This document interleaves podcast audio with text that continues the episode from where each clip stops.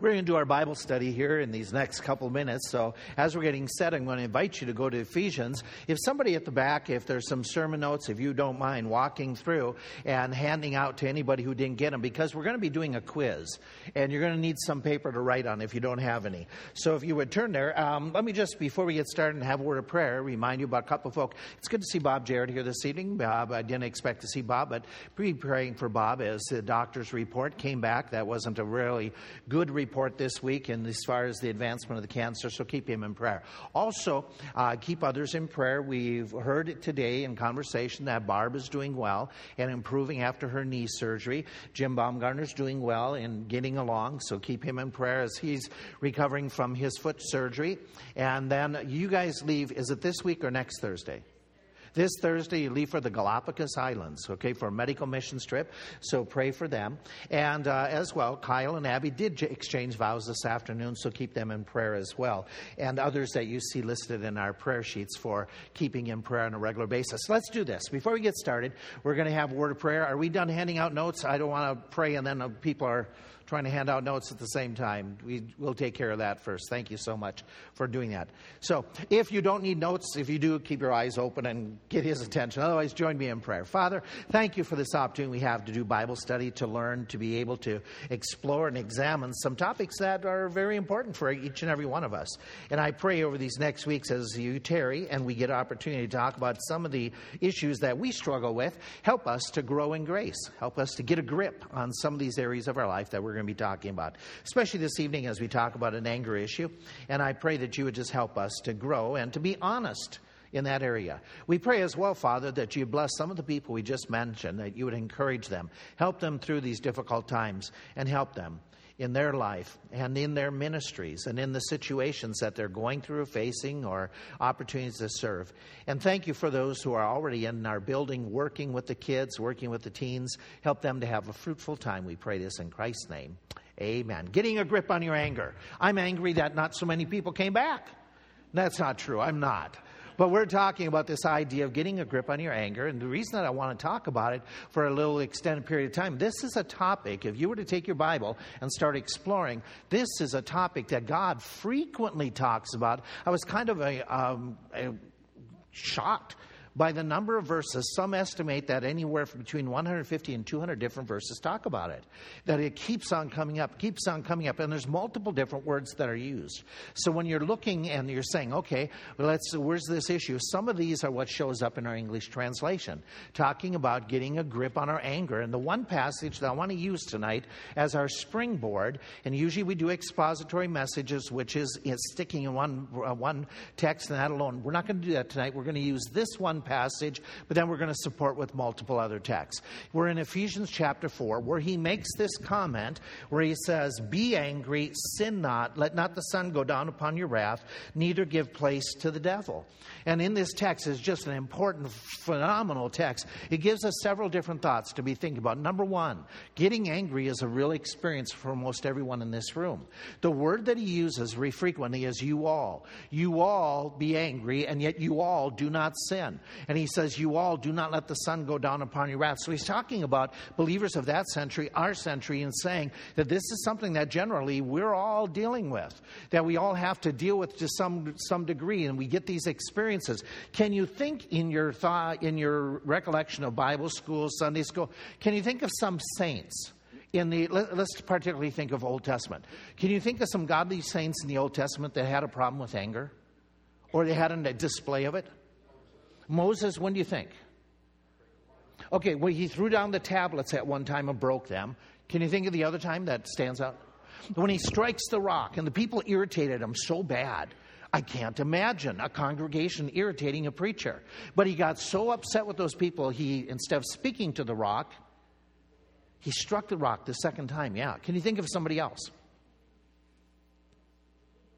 Who else? Cain. Oh, yeah. Yeah, not a real godly man, but he was a, he had an anger issue. Kills his brother. Anybody else? Who's that?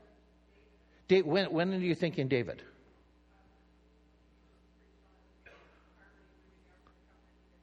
Yeah, there's a couple different occasions with David. You, you brought up the one where they're moving the Ark of the Covenant the wrong way. And as they're moving the Ark of the Covenant, remember, they're doing it on a cart. They weren't supposed to. And they hit a bump. It must have been in Pennsylvania roads. They hit this pothole, and the Ark starts shaking. And Uzziah puts his hand up. And what happens? What is David's response? He, who's he get mad with? God. God, yeah. Uh, another time David gets mad where um, Nabal, remember the situation? Nabal made fun of David and his, his troops wouldn't feed him, wouldn't pay him off for protection. What was David going to do? He was going to kill him. He was going to kill him. And who intervenes? Yeah, uh, she comes and she talks the fool out of it. Can you think of other Bible characters? Pastor Art just preached on it here a few weeks ago. Jonah, when does he get ticked?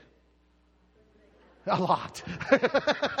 Good answer. Good answer. Remember at the end of the chapter, he gets all mad at God because of the, the gourd that grows and then it you know, dies and he's mad. And so you have these different characters, and you mentioned several of them that, that I thought as well. But there's one that we're going to talk about in a few weeks Elijah. Not only does he get angry, but he gets really depressed.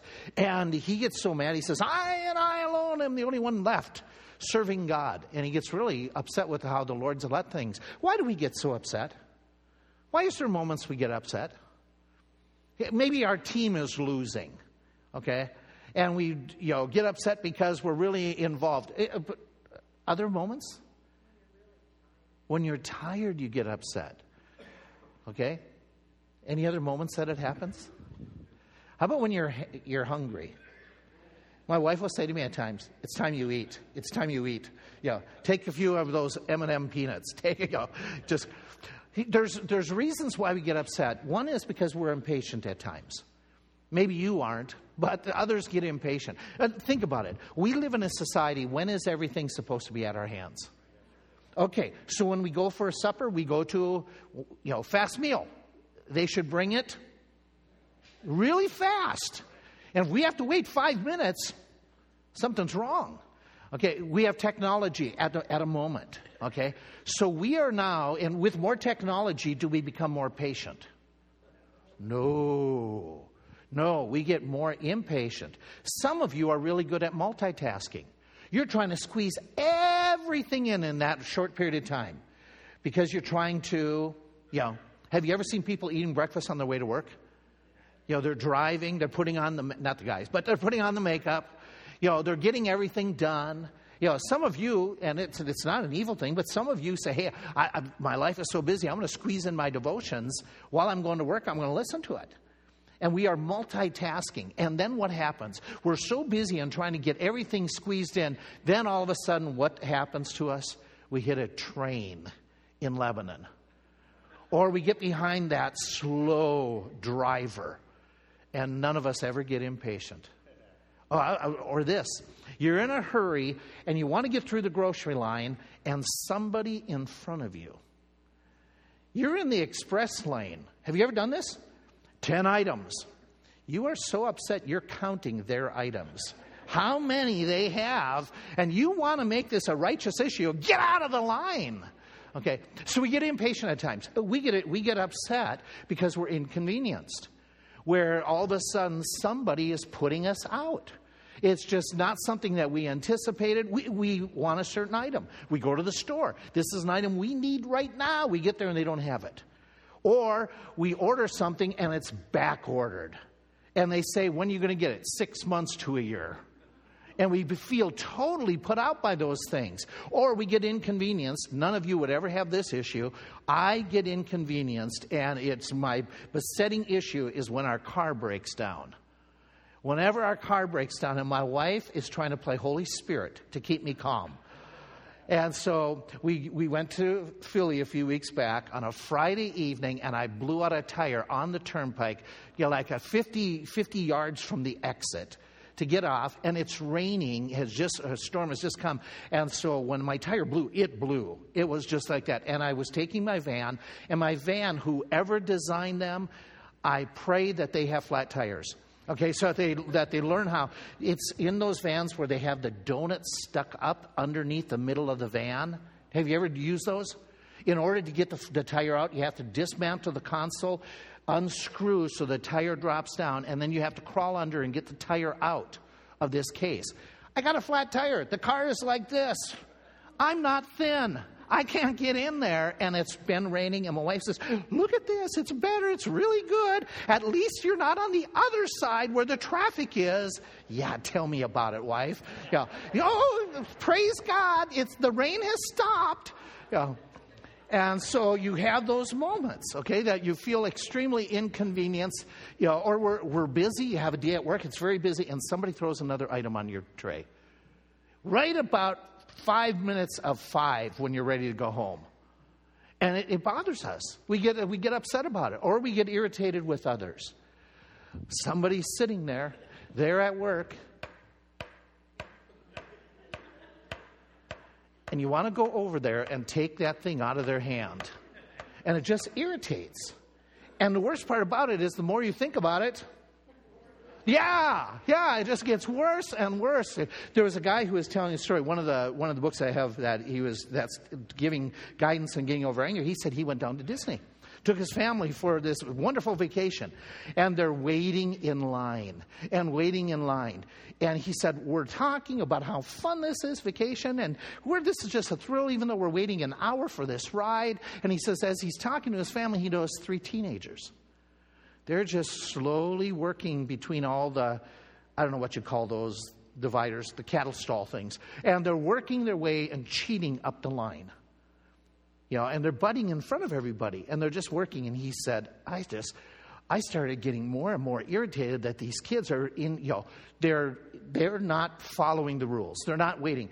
So he said, finally, when I saw them getting closer, you know, I stood in this line, blocking this way. There's no way these kids are going to get past me. He says, one of the kids tried to step over. He said, I couldn't take it anymore. Ladies and gentlemen, may I have your attention?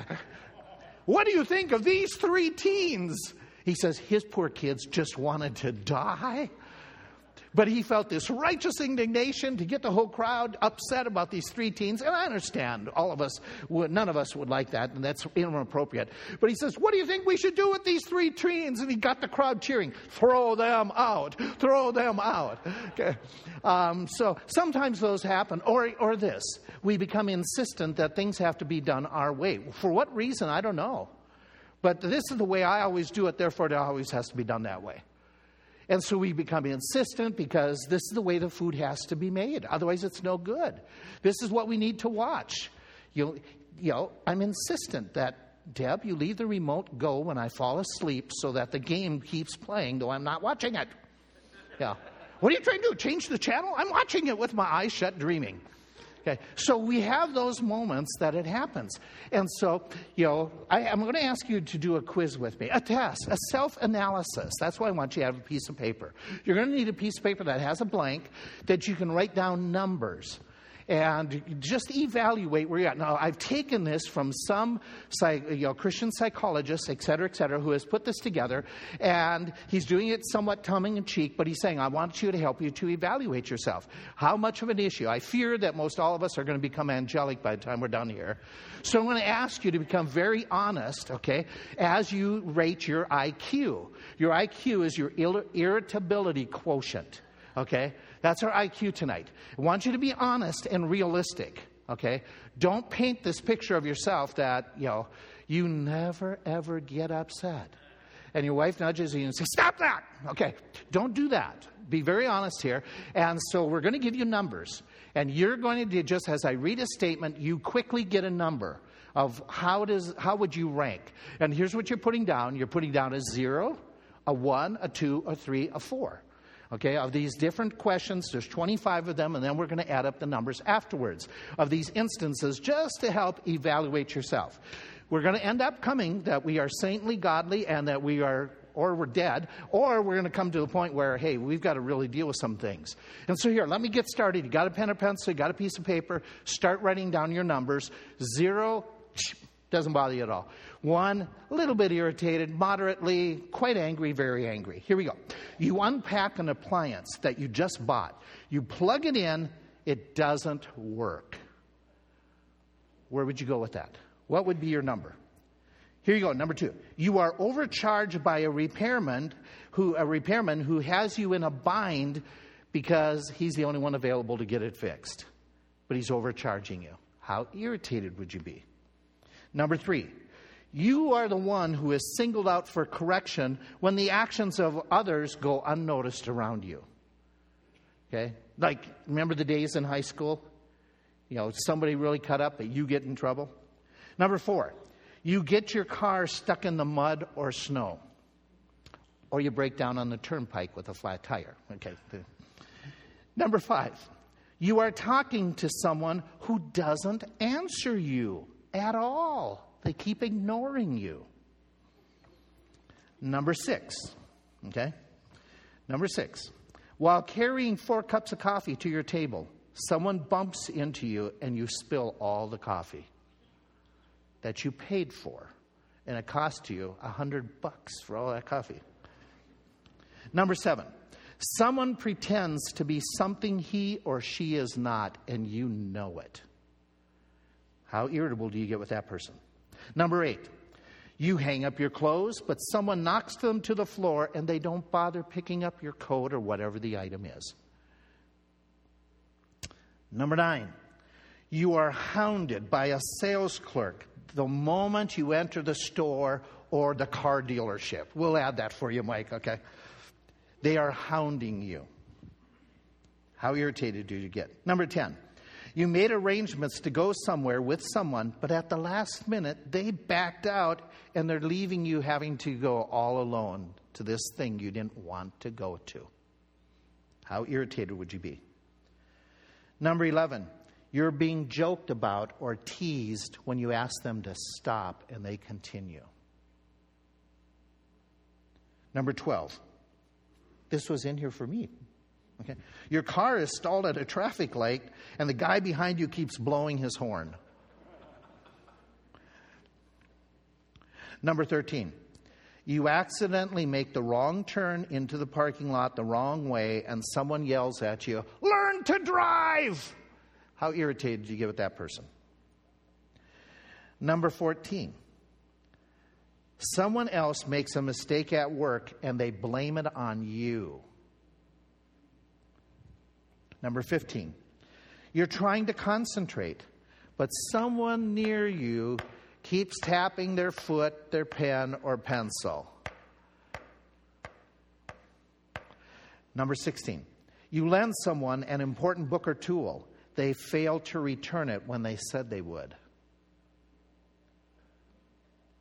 Number 17, you've had a busy, busy day. When you get home, the person you live with complains you didn't do something for them that you agreed to do the day before. Number 18. You're trying to discuss something important with a family member who just simply isn't giving you a chance to express your thoughts or feelings. They keep cutting you off. Number 19. You find yourself in a discussion with someone who persists in arguing about a topic they don't know anything about. Number 20. Someone intrudes and interrupts into an argument between you and another person to rebuke you. How do you respond? 21 you need to get somewhere quickly, but the car in front of you is going 15 miles an hour in a 40 mile per hour zone. God bless them. Does that mean you just drive right over them? Number 22. You step on a wad of chewing gum that sticks to your shoe. How irritated do you get? Number 23. You are mocked by a small group of people as you walk by them. Number 24. In a hurry to get somewhere, you end up tearing a good pair of slacks on a sharp object. How upset would you get? Number 25. You need to make a very important call, but you realize your phone has no signal or is dead. Okay? Got to add them up. Now you're getting irritated that you didn't learn math. Okay. okay. Got them added up?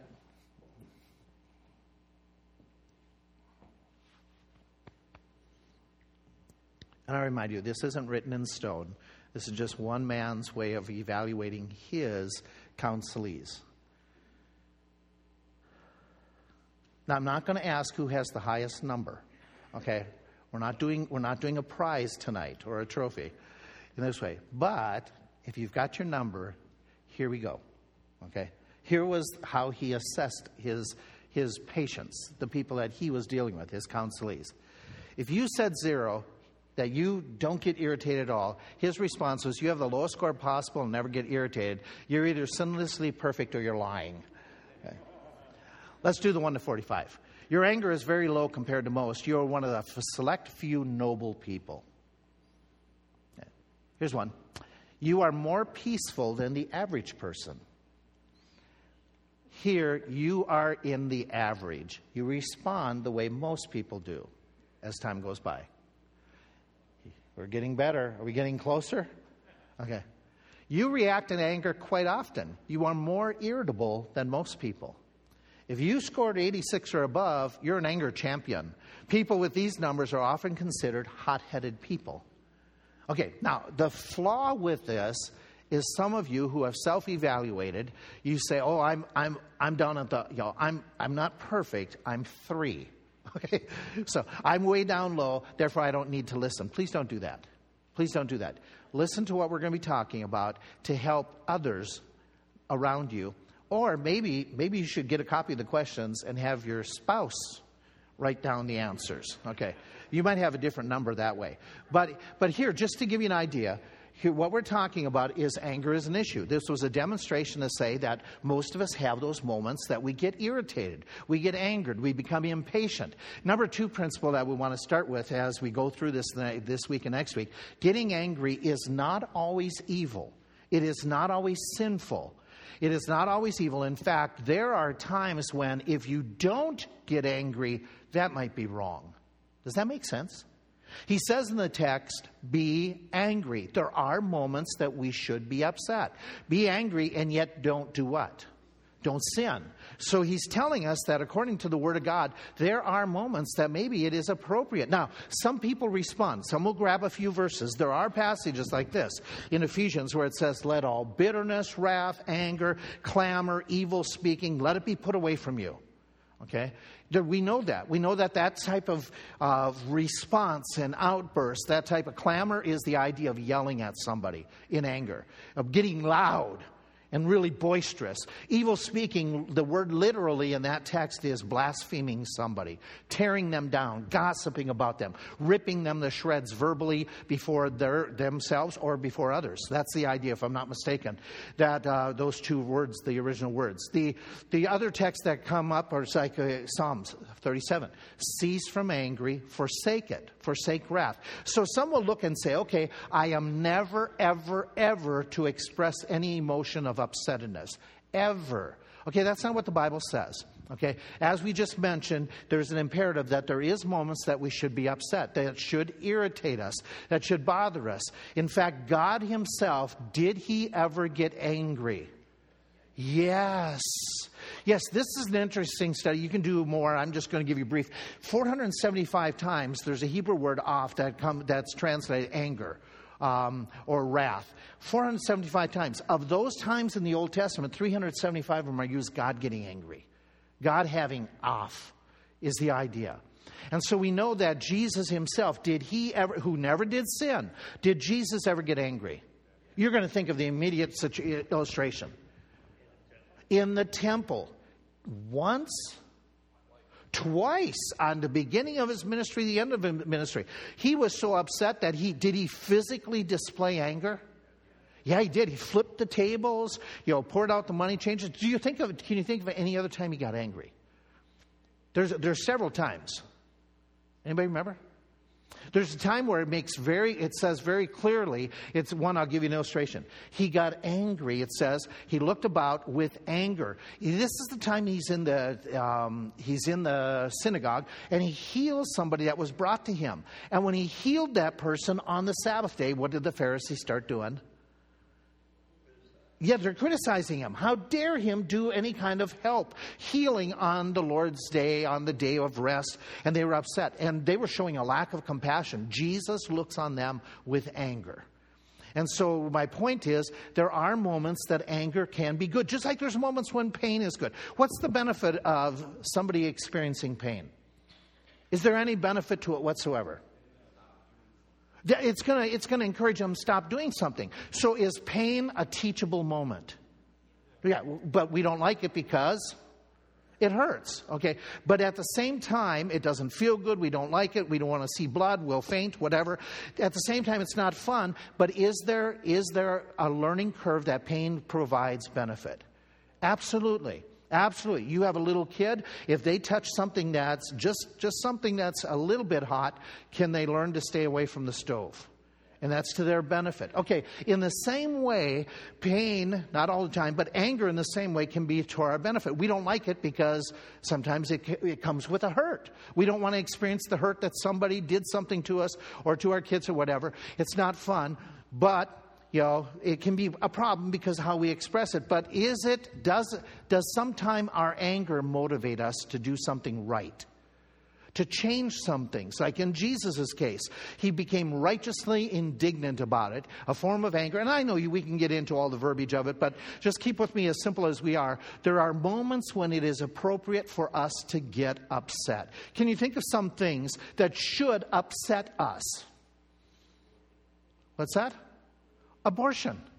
Abortion, it's killing people. This is me. I'm watching the news and I'm talking. Is it uh, Abrams running for uh, senator governor down Georgia? She made the comments that ultrasound, where they hear the heartbeat, that that's a false sound. There is no such thing as a heart beating at six weeks old. And she's making that one of her campaign issues. When I'm watching her making these statements on the stage, this is my reaction is get off the stage. Yeah, and she's saying scientifically, it's been proven. So should we is, should we get upset or motivated at times by some other situations? Can you think of some things that should upset us in a positive way? You said abortion. What else? What'd you, what'd you say? Child abuse, the trafficking of kids, the molestation, the abuse of children. We should get upset if that happens. If somebody that we know is doing it, we should be upset enough to report it, to engage. Can you think of other things that might frustrate us? What's that? I'm sorry. Should it uh, motivate us to vote and to do something? Absolutely. Absolutely. Do you parents, does anything ever frustrate you or, you know, get your craw when your kid does something? Does lying, you know, does it raise your blood pressure slightly when your kids are lying to you? Frankly, it should. That's wrong. We can start putting down things. Okay, if somebody's doing business dishonestly, I, I don't need to go and oh, whoever it was. Travis, you were showing me about how today one of the coaches in the game that they lost, they took their laptop and they crashed the laptop multiple times. Things that I'm not talking crazy anger like that, uncontrolled. But should we be frustrated if somebody is dishonest in their business enough that motivates us to not do business with them anymore? I think that's appropriate. Is it appropriate that we get frustrated with politicians, like in Washington, pushing evil agendas? Yes. Is it appropriate for us to be upset over these items that we've just mentioned? Absolutely. How about when people use God's name in vain? That should irritate us. The problem is, we get so used to it, it doesn't bother us anymore. What about this one? What about propagation of false doctrines?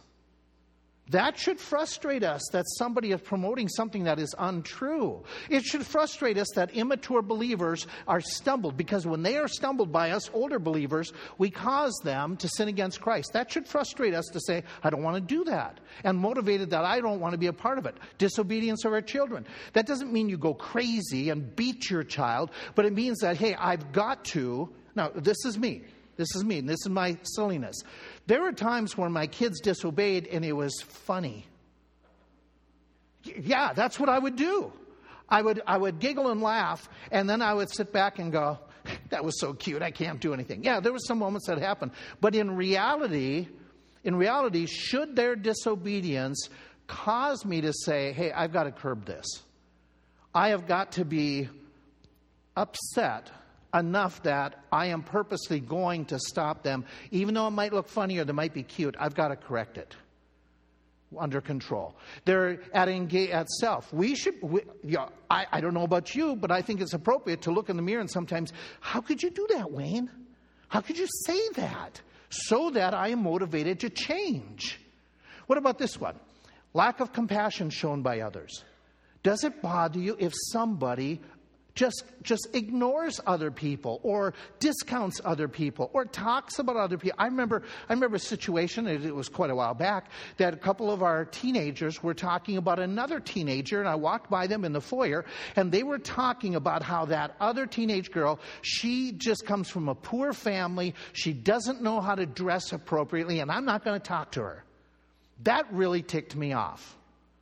Not to the point that I was out of control, but enough to motivate me to say, I need to talk to you two girls. Your attitude is wrong. That you're discounting somebody based on their income, based on their level of what their parents can afford. That's wrong. Don't you agree? Okay. So you look and say, okay, what about when somebody tries to corrupt worship of God? Okay, and tries to introduce something that is really not appropriate. That should get our ire, I'm not saying out of control, but it should say we're going to stand up for what's right. Because oftentimes, if we don't get irritated, we, don't, we just say, okay, we'll just walk by. Sometimes we ought not to walk by. And so it's appropriate at moments. Let's add this third thought. Getting angry can and, be, and most often does become wrong. It is sin.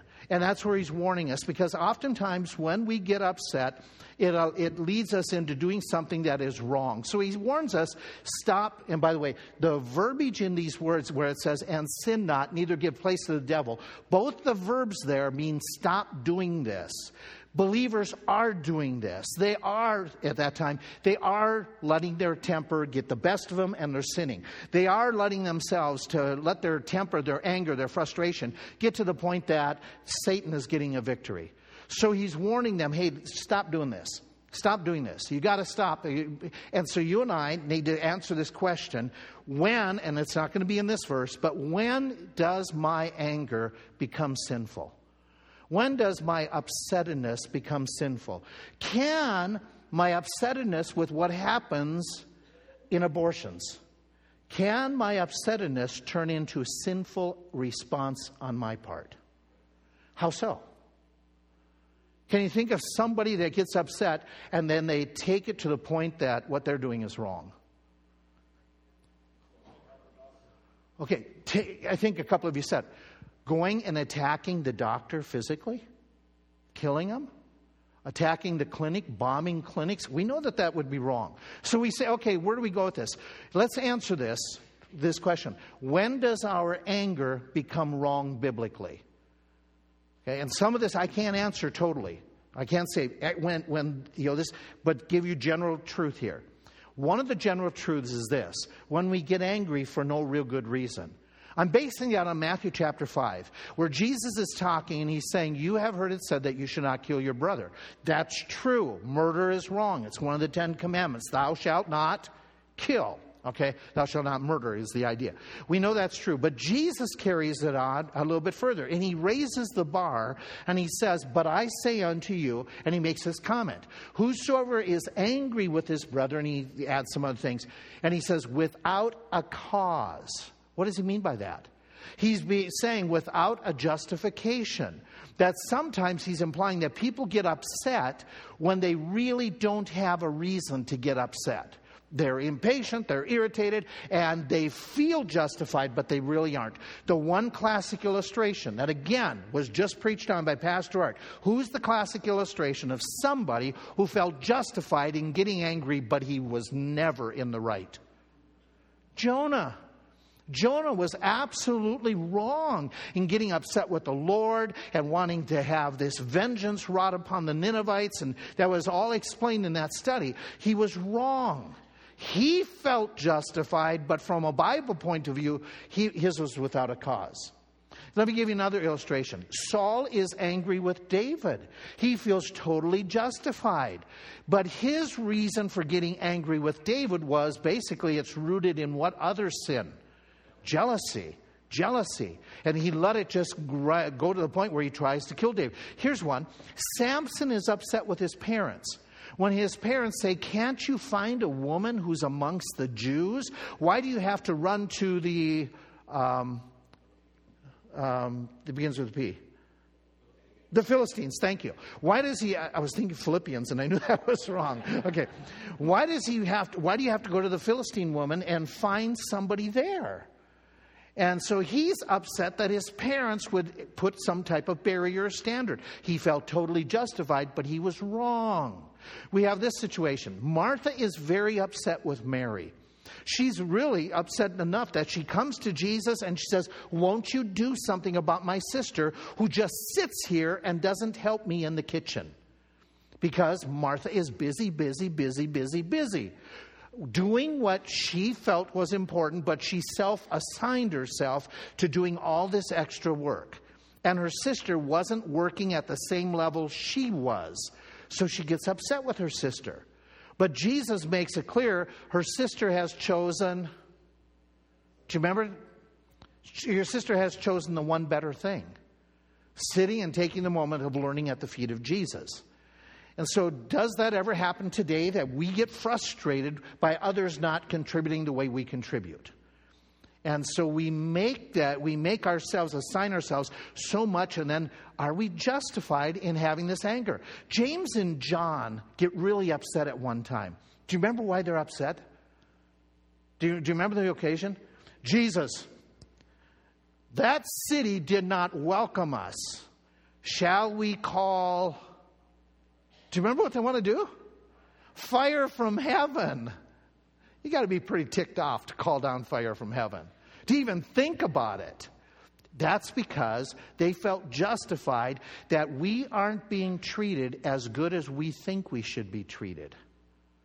We're inconvenienced. They aren't recognizing us. But Jesus says, hey, wait a minute, if you have those moments that's without a cause, you have to stop and reevaluate am I really justified in God's eyes for being angry about this thing? Is it really you know, that big of a deal? Where he goes on. When, here's another time it becomes wrong. When we overreact by some wrong action or wrong words. Okay, maybe we might even be justified in the moment, but you're not justified in abusing your kids. You're not justified in tearing down your kids when you're disciplining them for sin that they have done, which is appropriate but you're not right in the way you're doing it. So, what we need to do is say, okay, here, what did Jesus say? Whosoever says to his brother, Raca, and he says, or calls him, thou fool. Now, here's an interesting thought is when you go through that text, we're really not sure. I know that there's lots of thoughts out here, but amongst the, the, the you know, predominant amount of scholars, we really don't know what Raca really meant you know, exactly, but we know this that either the term Raca or the word thou fool, then there's multiple suggestions of what those words actually meant. But either way, the bottom line is they were derogatory terms. I'm calling somebody down. I'm belittling somebody. I'm tearing them down. So if in my words I'm angry, and in my anger, I'm saying something that is offensively tearing down somebody, calling them names, that's inappropriate. That's just wrong. Because Jesus says if that happens, he says, then you're in danger of the council or in danger of hellfire. This is inappropriate for believers. In Ephesians, and I already mentioned this earlier, putting away bitterness, wrath, anger, clamor, evil speaking, every single one of those terms deals with speech when they're in this context. How we speak to people. And if you're in my Sunday school lesson next week, we're going to show about how this is just a progression in speech. And so here's another one. James writes, My beloved brethren, let every man be swift to hear, slow to speak, slow to anger or wrath, for the wrath of man works not the righteousness. So you got to be careful because how do we respond? Here's another reason that it could be wrong is if we, our anger moves us to retaliate to seek vengeance, to try to get back at somebody. Okay, striking back, we know that verbally or physical striking back, it's wrong.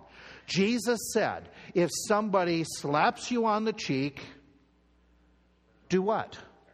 Okay, turn the other cheek. Now we can talk all about, and, we, and, if you come on Wednesdays when we do the Bible studies, we've we've ex- explored this, examined this. He's not talking against self-defense, et cetera, et cetera. But in this text, he's talking about how do you respond to people who really get you upset, you know, because of your faith, because of your walk, and what do you do? if they hit you, if they strike you, if they tear down your faith, I'm going to strike back at them and I'm going to, you know, rip them apart or I'm going to physically attack them, which was part of the Jewish culture. That you were, and the Roman culture, if you let somebody hit you and didn't strike back, boy, you're a weakling. And so they were taught that. And he's saying, I want you to rise above that. I don't want you to retaliate and doing that because you have heard an eye for an eye. You've heard a revenge factor, a strike back, but I say unto you, turn the other cheek. Here's a thought for you where he says in Romans 12 recompense to no man evil for evil. Live peaceably with all men. I should add, there's a phrase right before that. As much as lies within you, live peaceably with all men. What's that mean? You've got to do everything you can to live peaceably. You've got to put great effort into it. Don't just say, okay, I tried. You've got to biblically, as a Christian, how do I deal with somebody who there's an irritation between us? How do I live peaceably as much as lies within you? Live peaceably, dearly beloved, avenge not yourselves, neither give place to wrath. Here's another one. When we let our anger fester and do not deal with the offense, it is wrong to be upset. And then you say, well, I'm not going to deal with it. I'm just going to let it go. But as you let it go, it festers in your heart. And where does it usually lead people? What usually comes into their spirit as time goes by? Bitterness. Bitterness. Jesus uh, has written in his word, Let not the sun go down upon your wrath. Cease from anger, forsake wrath. Follow peace with all men and holiness, lest any root of bitterness spring up, may trouble you, and thereby many be defiled. We're going to talk more about that bitterness next week. Here's another reason we let our anger control us and not us control it. It's wrong.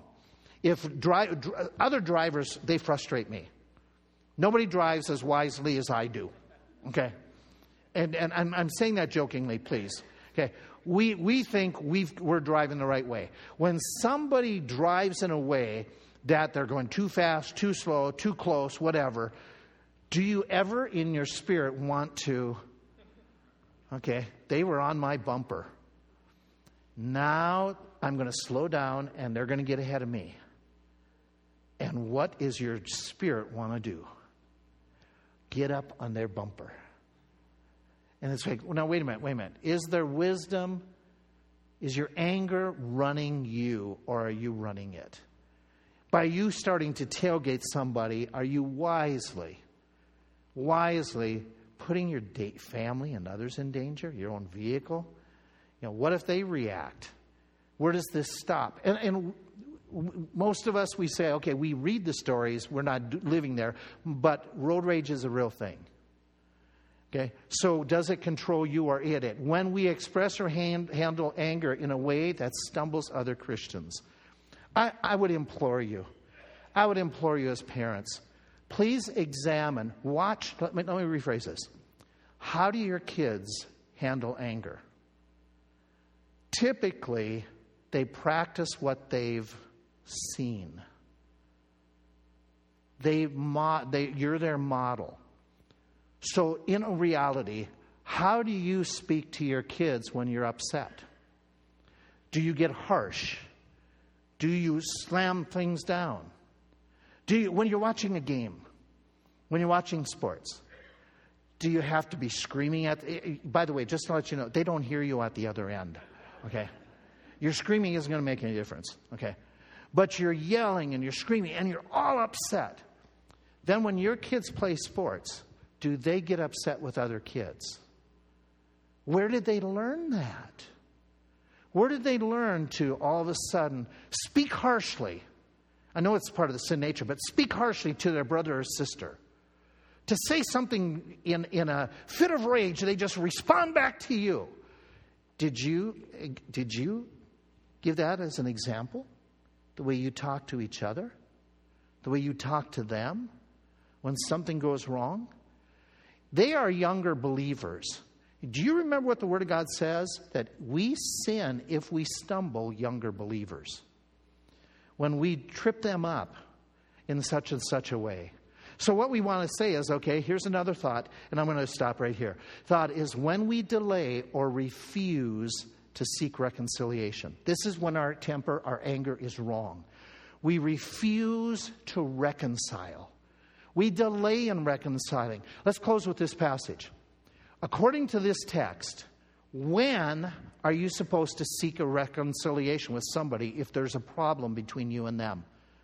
They've gotten ticked with you or vice versa. What's that? How, how do you get the right away out of here, Jim? If you bring your gift to the altar, what do you do? You leave the gift and you go and get reconciled. You know what he's talking about? You live in the Old Testament era? You live in Galilee, where he preached this sermon. You live in Galilee. How long would it take you to get to the temple to offer a sacrifice? Several days. Would, it, would that be an expensive trip? Yeah. So you travel several days. While you're there making sacrifice in worship, you remember that your family member is really ticked with you. You're supposed to leave your gift, go back home, make it right, and then come back again. That's a lot of effort that most all of us would say, I'm not, that's too much effort. That's what Jesus was getting at. You're supposed to make the effort to reconcile. In our hearts, who's supposed to reconcile? If, if Deb and I were to have some tense moments, okay, who is supposed to reconcile? Surely she is. In every occasion. Biblically, who's supposed to? If I know it's there, I'm supposed to take the first step. By the way, if she knows it's there, She's supposed to take the step too. But, but wait a minute, we'll, you know, that, that might be too much that I would admit that I overreacted. Uh uh-uh. uh It's not too much for you as a believer. You need to say, okay, what does the Word of God tell me? It tells me that I'm supposed to deal with this ASAP. As soon as possible, be reconciled. In fact, he goes a little bit further and he says, and if there's others, if your adversary who wants to take you to court, you know, and try to get you to pay up quickly, agree with them quickly, settle this thing up quickly. Again, that's the biblical principle live peaceably with all men in a righteous way. When we needlessly provoke others, fathers, don't provoke your kids to wrath. You know, guys, we are not justified in using our kids as a way of like a boxing bag, and I'm not talking physically, but in a verbal sense, for me to express my frustration. I can take it on, on my kids because they're my kids. No, you're not supposed to do that. They are God's property loaned to you. You are supposed to be very, very careful. Check how you react to different things. Might I suggest this? In all seriousness, check how you react to the news. Watch how your temper, and it's righteous indignation, but watch how you respond to the news. What are you teaching those in your household? Are you teaching it's okay because in anger I think that the president is a buffoon? We still have to respect the office. So you got to be careful. Okay, watch how you how you portray your reaction to different price, inflation. Be careful, be cautious. You're affecting others. And you are supposed to be a person that is controlled by the Spirit, the Spirit of God, not the spirit of your anger and frustration. Father, I pray that as we pick up next week and talk more about this, help us to just this week do a lot of examining, watching ourselves when there's going to be the delays in the car. Could be delays for these guys going to the airport and then delay. How do they react? How do they react? There's going to be delays in something purchased. How do we react? We're going to be inconvenienced at times. How do we react? Father, help us to be wise. Help us to be sensitive to some of these areas that we would truly examine and not just keep on doing the SOS, same old stuff. Help us to really address some of the anger issues that we deal with in our daily life. We pray this in Jesus' name. Amen. Thanks for listening.